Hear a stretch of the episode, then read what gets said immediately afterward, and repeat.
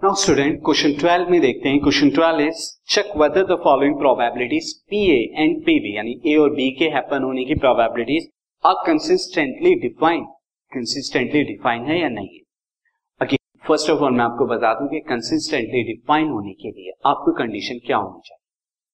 Again मैं यहाँ पर लिख यू कैन सी यहाँ पर कंसिस्टेंटली डिफाइन होने के बाद, अगर आप दो इवेंट की बात करें तो probability of A intersection B दोनों के एक साथ होने की प्रोबेबिलिटी हमेशा छोटी होगी प्रोबेबिलिटी ऑफ़ इनके दोनों से।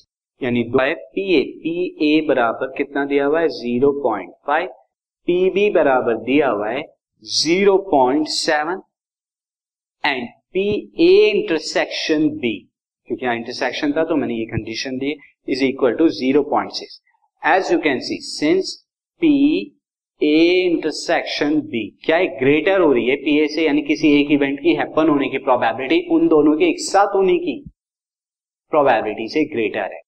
दैट मीन्स यहाँ पर क्या मैं कर सकता हूँ कि पी ए की प्रोबेबिलिटी 0.6 से ज़्यादा होगी, क्योंकि दोनों के एक साथ होने की प्रोबेबिलिटी ए और बी की 0.6 है। इसका मतलब क्या है? हमेशा क्या होगी? बड़ी होगी पी ए की प्रोबेबिलिटी ज़ीरो पॉइंट पी की प्रोबेबिलिटी हमेशा बड़ी होगी, ये इंप्लाई होता है। But it is not true हमें गिवन है कि पी ए क्या है? ज़ीरो पॉइंट फाइव है। तो इसका मतलब ये ट्रू नहीं है। मैं मिटा देता हूँ इंप्लाई सेट समझाने के लिए मैंने आपको बताया था। Therefore this is not these या these probabilities these probabilities are not consistent ये कंसिस्टेंट क्या है? नहीं है स्टूडेंट ये कंसिस्टेंटली डिफाइंड नहीं। नाउ सेकंड केस में देखते हैं। सेकंड केस में हमें दिया हुआ है प्रोबेबिलिटी ऑफ़ ए गिवन है। कितने के बराबर है? That is equal to 0.5 probability of B given है। ये कितने के बराबर है? That is again equal to 0.4 and again probability of A union B दे रखी अब की बार यूनियन दे रखा है और वो है 0.8 के केस में।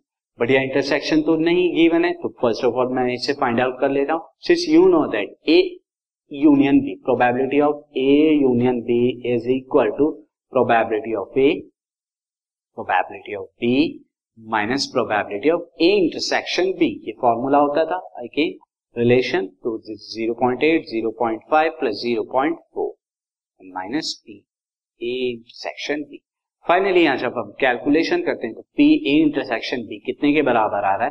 That will equal to 0.5 0.1 and finally 0.1 के बराबर आएगा। Now this is less than P A जो कि 0.5 है also less than P B जो कि 0.4 है। तो देयर अब इस केस में these probability these given probabilities these given probabilities are consistently consistently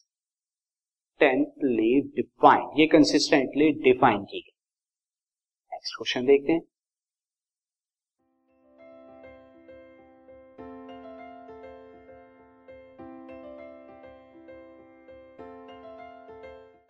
This podcast is brought you by Hubhopper शिक्षा अभियान अगर आपको ये पॉडकास्ट पसंद आया तो प्लीज़ लाइक शेयर और सब्सक्राइब करें और वीडियो क्लासेस के लिए शिक्षा अभियान के यूट्यूब चैनल पर जाएँ।